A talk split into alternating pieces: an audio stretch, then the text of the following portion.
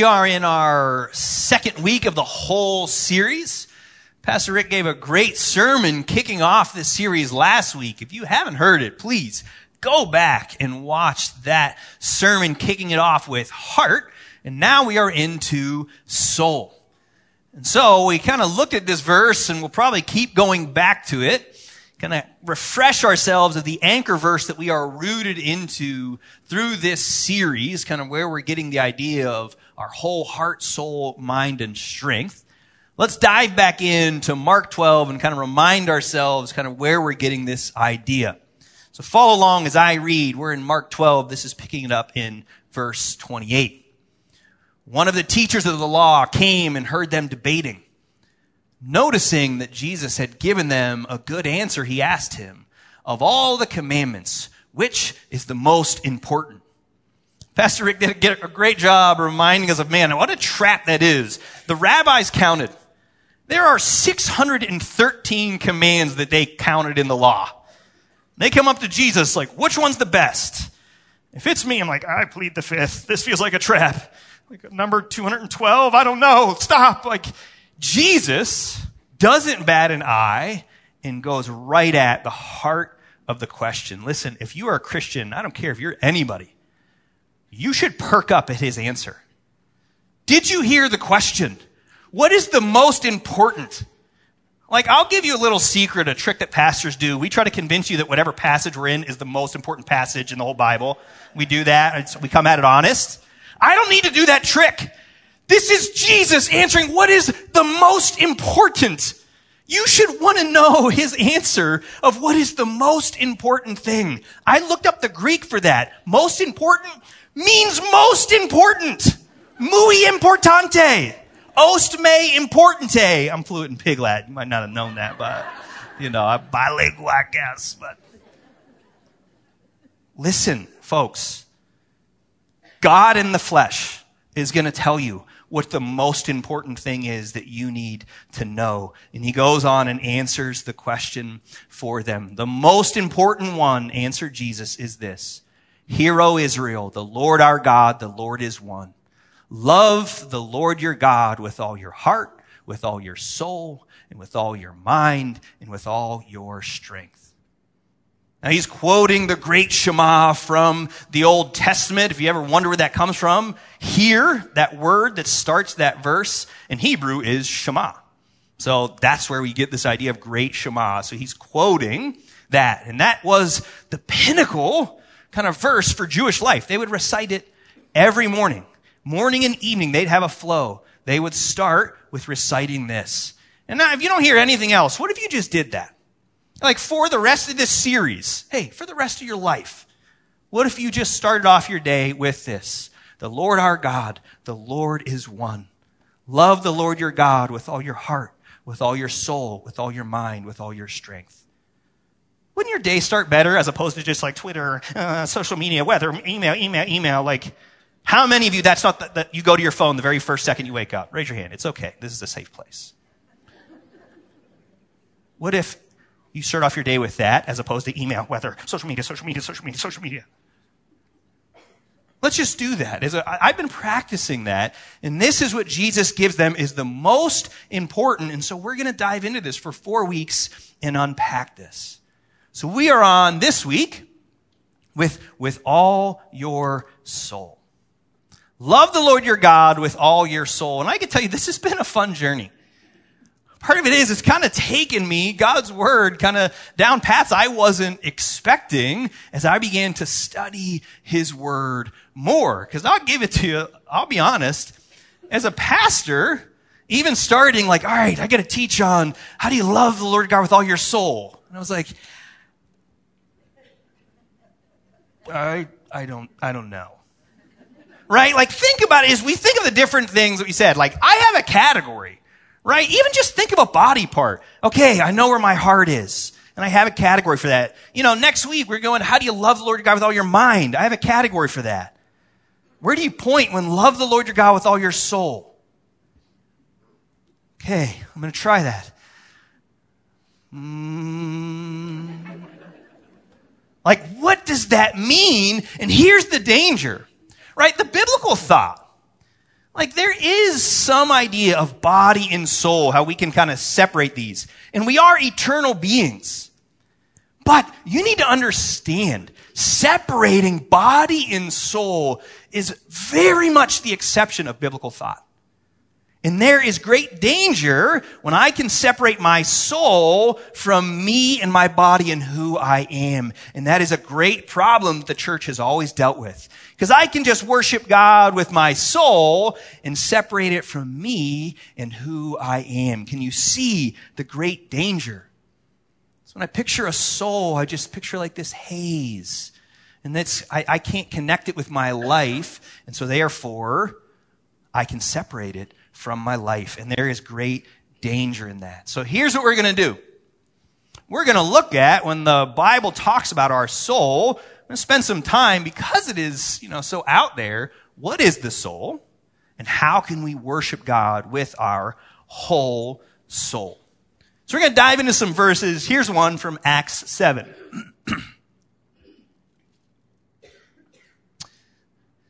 And Jesus sent and summoned Jacob, his father, and all his kindred, 75 persons in all. You may be asking yourself, that verse doesn't have the word soul in it. It does. Same Greek word. Maybe you could find it in there. They just translate here as persons. So we think soul is this kind of separate, kind of hazy thing inside of us. But in biblical thought here, that clearly is just referring to people. So I can rightfully say, and I think you'd pick up on it, man, this morning, what a privilege. Man, over a thousand souls are going to come into our building this morning. Did I, am I saying that a bunch of ghosts are going to kind of, you know, float around? No. You instantly know I'm talking about people. When it talks about a soul, you know, you are a soul. You are a person, a being. I like this verse coming out of Luke as well. It says Luke 12, 19. I will say to my soul, soul, you have ample goods laid up for many years. Relax, eat, drink, and be merry. I like this verse because I talk to myself. Again, who here talks to yourself? This is a safe place. We've already said it. It's fine. Hands down. That had nothing to do with the sermon. I just want to know who my people are. Thank you. Like, isn't that a fun verse? Like I say to my soul, soul, what is it, soul? Like, but do you get kind of the picture, right? Like that inner dialogue that happens, whether, you know, for some of us it comes out loud too, but that inner voice, that is you. That is your soul. That is your personality. That's who you are as a person. When the Bible talks about soul, it's talking about you. That's how a lot of times it's just translated me or I. Instead of saying my soul, it'll just say me. It is what is you. I think the easiest translation is just life. It is your life. Maybe to hear it this way would be helpful. You don't have a soul. You are a soul.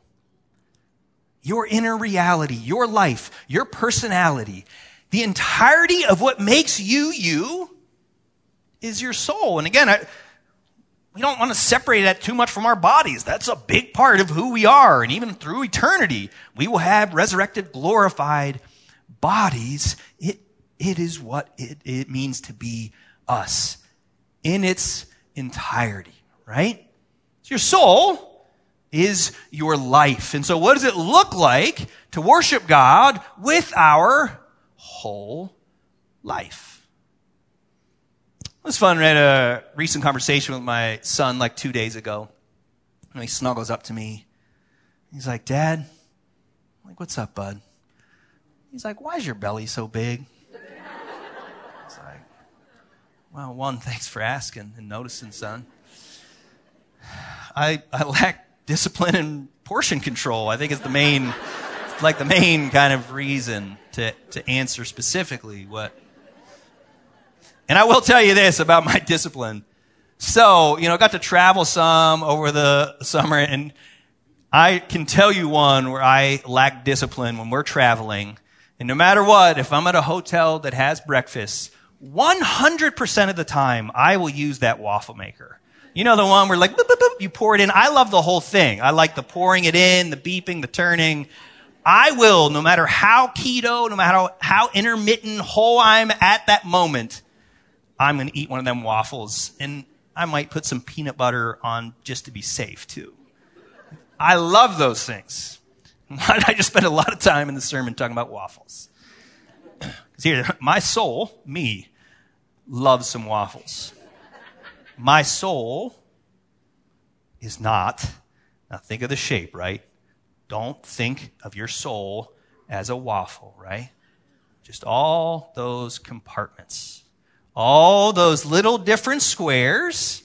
And that's how I think some of us so often can worship God.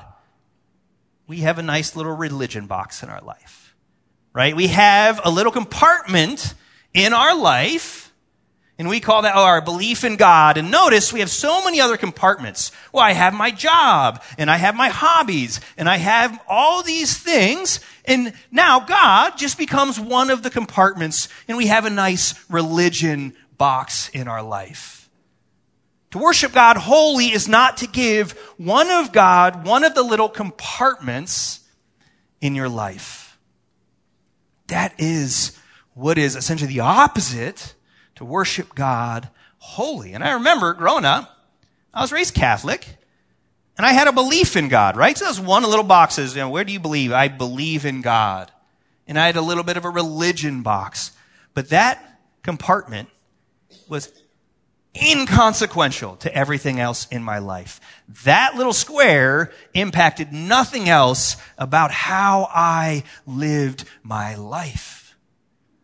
Halfway through high school, man, I heard the gospel and I prayed to receive Jesus and I kind of got another little square of salvation. Okay, now, man, I got an eternity kind of compartment and I can turn to God for that. But I wasn't discipled. I didn't know what that meant. Like, yeah, I prayed and my sins are forgiven. I think I'm going to heaven. So I prayed and I'm like, all right, God, like, we cool? Catch you next Sunday? Good. All right. Well, I'll see you next Sunday unless I die. And then, cause I had now kind of a salvation box and compartment in my life. But again, very separate from everything else in my life. And finally, when I got to college and got in Cru and started to get discipled, I started to realize what it meant to worship God with my whole soul, my whole life like, wait a minute. So to be a Christian, that's not just a Sunday thing. We're talking like Monday through Saturday. Like not just a part of life. Like my whole life should be impacted by my being a Christian in that moment. It was just like, boom. Did it come out? Because I would. That's kind of the boom part. I mean, it was like, whoa! Like I had no idea that man, this meant it should affect everything about my life. How many of you sitting here, man, you have a box for God and he sits in Sunday and it goes nowhere else. It should be so much more than that.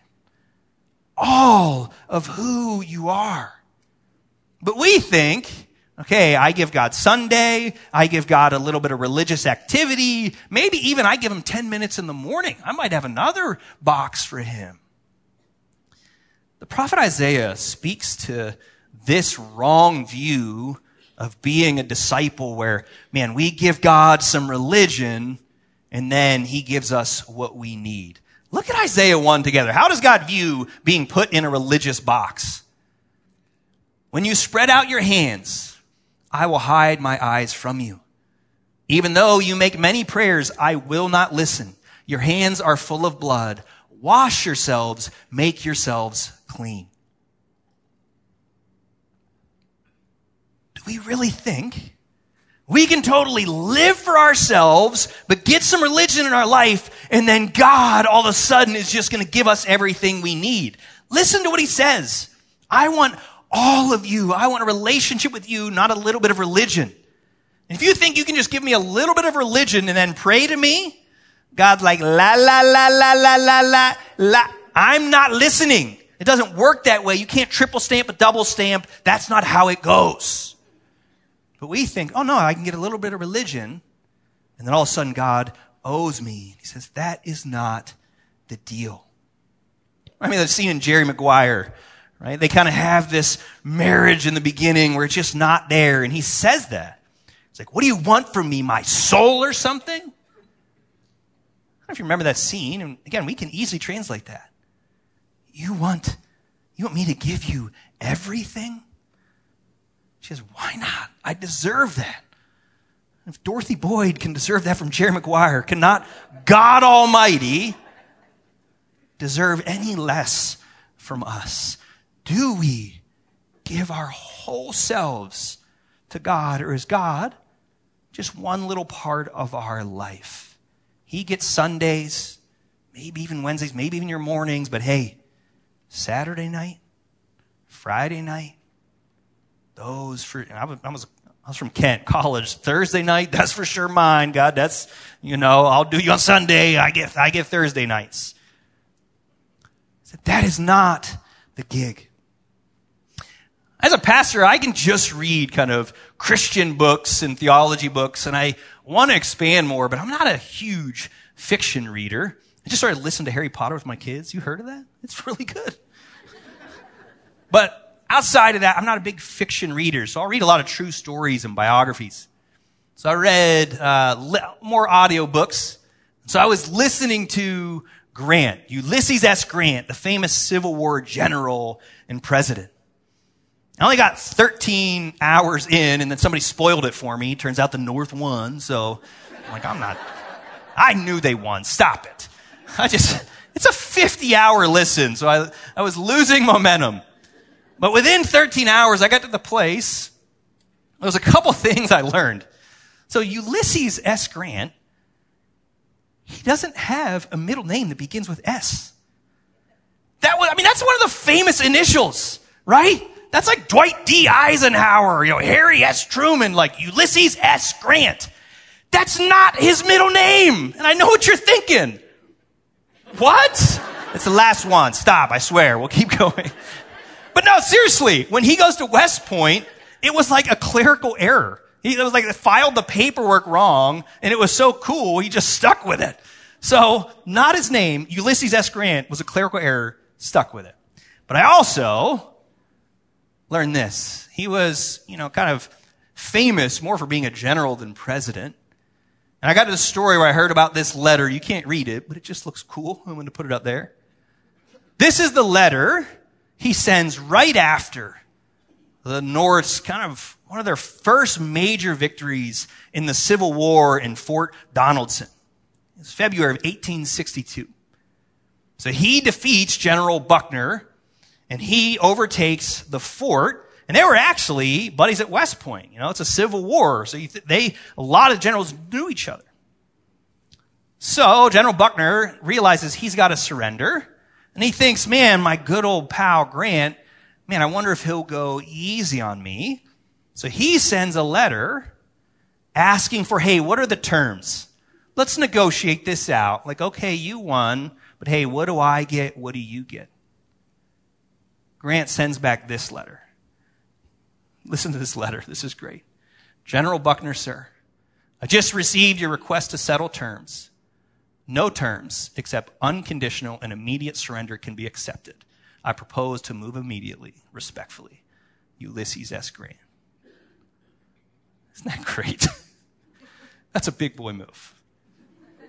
His initials, which weren't his, he actually gets famous in the papers. And they start calling him Unconditional Surrender Grant. And he gets that moniker. Terms immediate and unconditional surrender. That is what surrender and worshiping with your whole life is. How many of us, okay, I'm going to come to God. All right, God, God Almighty. Why don't we hash out some terms? What do I get to keep in this? What's yours? And we think we can go to God and say, okay, you know, my kids, you know, you can have me, but my kids, those are mine. You don't get those. Uh, maybe finances, my relationships that I know necessarily aren't God honoring, but hey, you, you can have me, but you can't have that part of me. So we're going to go ahead and shut that down. You know, hey, I mean, God, I'm open to your terms too. You know, do you want another day outside of Sunday? Let's hash this out. Oh, I love that. No terms except unconditional and immediate surrender. So some of how do we do this? some ways it's looking at how aren't we doing this? What terms are you still hashing out with God? What parts of your life have you still closed off from Him? There's a great booklet, kind of really impactful, which just creates a great picture. It was called My Heart, Christ's Home. It was just a cool picture of like our soul, our life represented a house and how kind of we can allow God to invite him into our house, but how we can still close off a couple doors. Okay, God, I'm going to become a Christian, but hey, you know, my relationships, my all this, I'm going to close a couple of these doors, you know, so we, before we can hash out some of these terms of this agreement.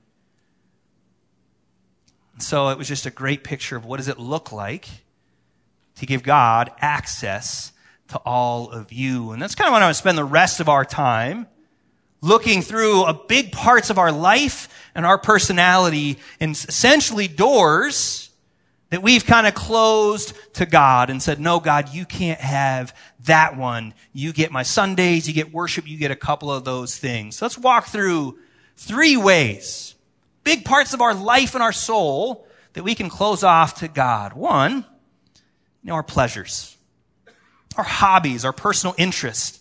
And it's easy to think, oh, I didn't know God wanted those. Like I thought that was just kind of me time. That's what I tell, you know, my wife and kids. This is me time. I could, maybe I could just tell God that.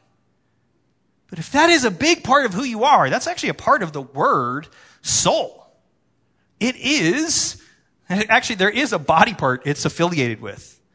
The first guy I listened to, he said, you know, it's affiliated with your gullet. Like, easy 1950. Nobody says gullet anymore. It's your throat.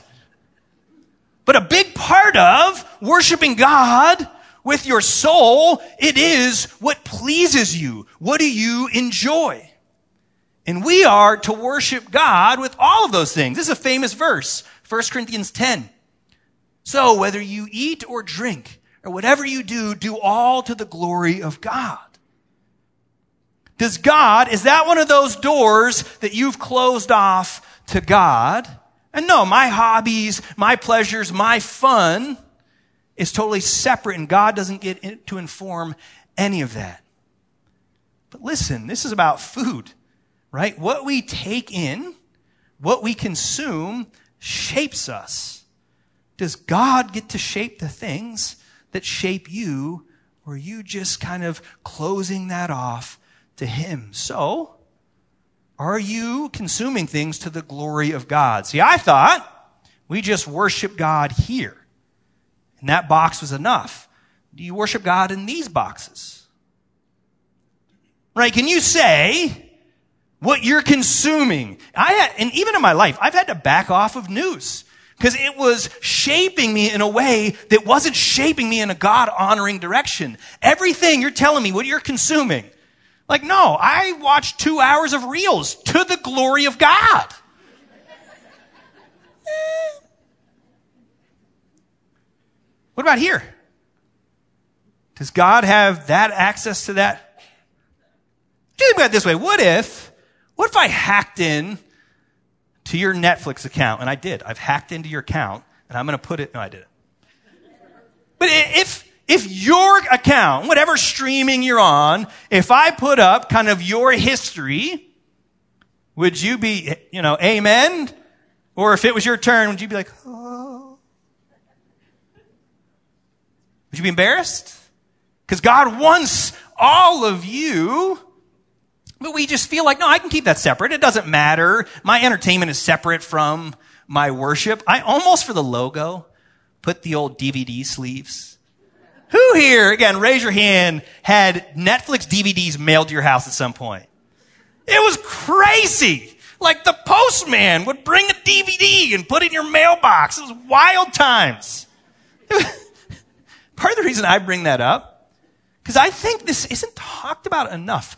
Well, it was a subtle shift when we went to streaming that I think was not so subtle. See, when cable and TV was the only game in town, there were restrictions. There were certain things you couldn't show. But then when we went away to streaming, all of a sudden, quietly, like, how, wow, that's convenient, all those restrictions went out the window. Ten years ago, you know we called it? Pornography. Now, what do we call it? MA. Doesn't that sound a lot nicer? Like, well, I don't watch pornography. I just watch MA shows. like, you know, mature audiences. Doesn't that sound nice? Like, well, hey, MA, I'm, I'm mature. I'm darn near refined. I can watch that show. And we just unquestioned watch stuff. And I know this is a tough one because if you were raised in like a legalistic church where to be a Christian meant just don't watch R-rated movies, and it was clearly legalistic. And I think sometimes we can just swing the pendulum. It doesn't matter. It doesn't matter what I watch, how much nudity. It's fine. As if that doesn't shape us and as if, you know, God can't speak into kind of our personal entertainment. And so I want you to think, okay, man, is there some areas of your life and your entertainment you need to surrender to God? That's kind of our pleasures. That's a big part of who we are, but a big part of our life, kind of not just our present entertainment, but what about our plans and our future? Is that something that God can speak into in your life? Again, most of my decisions, you know, before I was discipled, I thought, yeah, I go to church and then I pick the career I want. I pick the job I want. I pick the spouse I want as if that was something totally separate from the God compartment in my life. Some of you right now have major decisions you're making. Should I take this job? Should I move? Should I stay here? And we're making all these, and almost all of us have some level of plans for your life. Let me just ask you, did you just make those plans? Or those God's plans for your life? Look at this Old Testament verse. Joshua 9:14. So the men took some of their provisions, but did not ask the counsel, did not ask counsel from the Lord. This is another people coming to Israel and they're going to partner together and they got to decide this. And I intentionally didn't give you a bunch of context because you don't need to know it. So Israel has to decide, God's people decide, should I partner with them? And the Bible just slips in this little tidbit. And they went about these plans and didn't ask God. How do you think that went for them? Raise your hand if you think that went great. Like just awesome. Raise your hand if your guess is this went bad. So obvious, isn't it? Is it that obvious? Like your plans are you consulting God and allowing Him? Are you asking Him to speak into it? I love that it says ask. Does God get to inform your plans for your life, your big choices? And I love, again, that it says ask. I think of like when a guy goes to ask, you know, the, his girlfriend's dad for permission in marriage. And I know sometimes, you know, there's that, do you ask for permission or do you ask for blessing? And how often I think we fudge in that with God, right? You're like, no, no, this is a big decision. I'm praying about it. Let me ask you this. Are you praying that God is going to bless the thing that you're going to do? Or are you praying, asking God what to do? You catch the difference? Most of, yeah, I'm praying about it. I'm praying, God, please bless this decision that I've made. And, you know, I'm hoping you're on board. I remember a guy, it was a it was wonderful. He's trying to worship God with his whole soul. Had, you know, a job opportunity, a huge, you know, a great opportunity, a step up, you know, step up the ladder. And he came to me and said, you know what? But my Christian community here at Redemption is good. I'm, my life is going well. I don't want to make a career decision that's going to be bad for me as a disciple and as a man and turn down a promotion because he knew he can be a better man, husband, and Christian by not taking that job. That's what it is to worship God with all of who you are. You don't just get to make plans for yourself and then check in with God and ask for his blessing later? Does God get to inform your decisions you're making? Not just inform, does he have final say? That's kind of our future plans. How about we end with this one? A big part of who we are isn't just our future. What about our past? If you think over my break I stopped alliterating, you were wrong. It's three P's, baby. This would be a fun one to end on. Right? Huge part of what shapes us is our past. What we've done, what's been done to us. And that one for sure is too dark. And we shut that door, lock that one. God, I'll serve you. I'll go wherever, moving forward. But let's keep that out of it. That was a big part of my view of discipleship. I thought, okay, when I kind of got to college, hey, moving forward, you know, no need to get into that nastiness. Let's just go forward. And I remember in college, we would go to like all my buddies' hometowns. Like, man, let's go down to Fairborn, go Skyhawks. We went down to Zanesville. We're going to check out that Y Bridge. Hey, why don't we go back to Pittsburgh? Let's not. Let's just keep that door closed. Let's just start moving forward. And even on my time off, that was a big part of kind of what I was doing business with God because I realized so much of that I was still keeping from Him, keeping in the dark, not speaking to God about those things. I actually went back to my hometown, spent some time. That's the house I was raised in. Its head didn't look that bad 20 years ago. But it was and still is just a picture of just some of the difficult things and places where I came from. And I just preferred to move on from that. And that upper room there in the left, that was my bedroom. And I remember just meeting with a, another pastor this week. And I said, Yeah, this is where I came from. And he said, You hide it well. And I said, Yep. And that's the problem. Because that is a big part of who I am. And I don't need to identify with it. I don't need to identify with my past mistakes.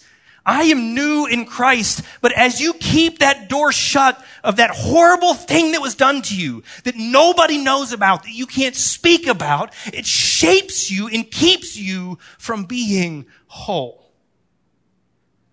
What about loving God with all of who you are? And if you are still holding on to lies, from who you were? What if you opened that door and allowed Christ in? And we're just afraid it seems too dark. As if opening that casts a shadow over who you are. But that's not how Jesus works. He doesn't become overcome with darkness. He shines a light. What if becoming whole, you finally open up that dark closet to Him? Maybe it is intense and that is, you know, going to a Christian therapist and a clinician working through that trauma. Maybe it's just for the first time saying, okay, God, can you speak into this? And maybe you can even use this. But that is a big part of who we are. I, as much as I want to deny, that's where I came from. And that's kind of who I was and it shaped me. And I don't want to be shaped by the lies of what that told me. And that was part of the journey these last couple weeks for me. Like, okay, Jesus, coming. I'm tired of believing these lies. And I, it was a great line from kicking off the sermon, right? To love God wholly is to be whole. He is for you. He is good. To open all the doors of your life, whether it just be your personal life, your people, your relationships, all of it. He's not trying to punish you. He longs to heal you. What if you were to just let him in and say, okay, God, I'm letting you out of the box. Here is me. You can have all of me. I'm not holding back.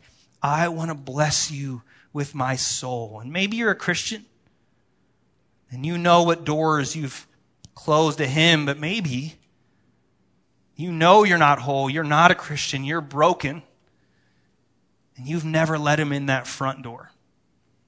I want you to know today, this morning, it says he stands at the door and knocks. Would you let him in so he can heal you, make you whole, so you can wholly serve him? Will you bow your heads and pray with me? Father, it, God, it feels scary. God, I think you're going to mess up my plans for me, my family, my kids. I feel like all the things that bring me pleasure that I'm not going to be able to have fun anymore. And God, I feel the fear of allowing you into my past. But as we just sang, you are good. God, would we no longer believe lies? Would we never no longer close off parts of our life to you as if somehow we can manage those better than you? You are good. You are God. You long to heal and give us good things. Would we believe that today? and God give you access to our entire life, our soul, that we would worship you wholly this morning in Jesus' name. Amen.